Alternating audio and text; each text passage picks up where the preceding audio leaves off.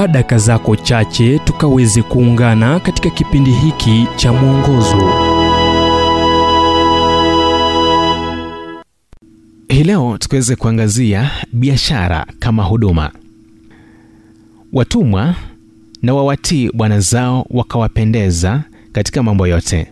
Wasiwe wenye kujibu wasiwe waibaji bali wauonyeshe uaminifu mwema wote ili wayapambe mafundisho ya mwokozi wetu mungu katika mambo yote. Tito mlango wa pili mstari wa tisa hadi kumi.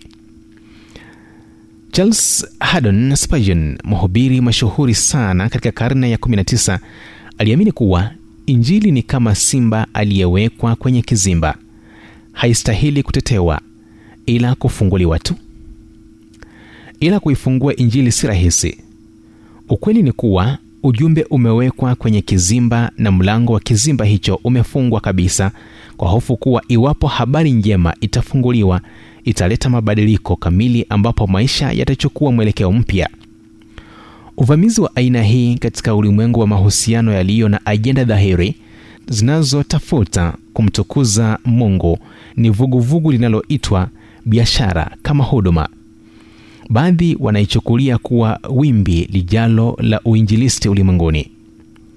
Ken crowell alikuwa mmoja wa waanzilishi wa vuguvugu hili.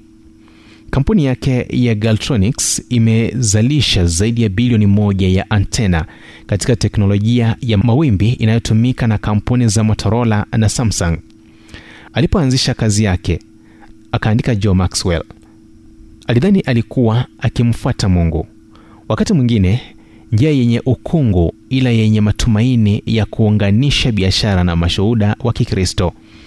Nukuu moja ya maono kwenye maduka yake inasema umkabidhi bwana njia yako pia umtumaini naye atafanya. Maneno ya zaburi 37 mstari wa tano. Kuvamia ulimwengu na biashara kama huduma ni vyema kutokana na mtazamo wa mongo hakika ni kitu yesu alifanya na maisha yake hadi alipotimu miaka 30 alipojishughulisha na huduma ya umma. Ni jambo halisi alilokuwa nalo paulo akilini alipomwandikia tito akiwashauri watumwa kuwa wasiwe waibaji bali wauonyeshe uaminifu mwema wote ili wayapambe mafundisho ya mwokozi wetu mongo katika mambo yote. Tito mbili, mstari wa kumi.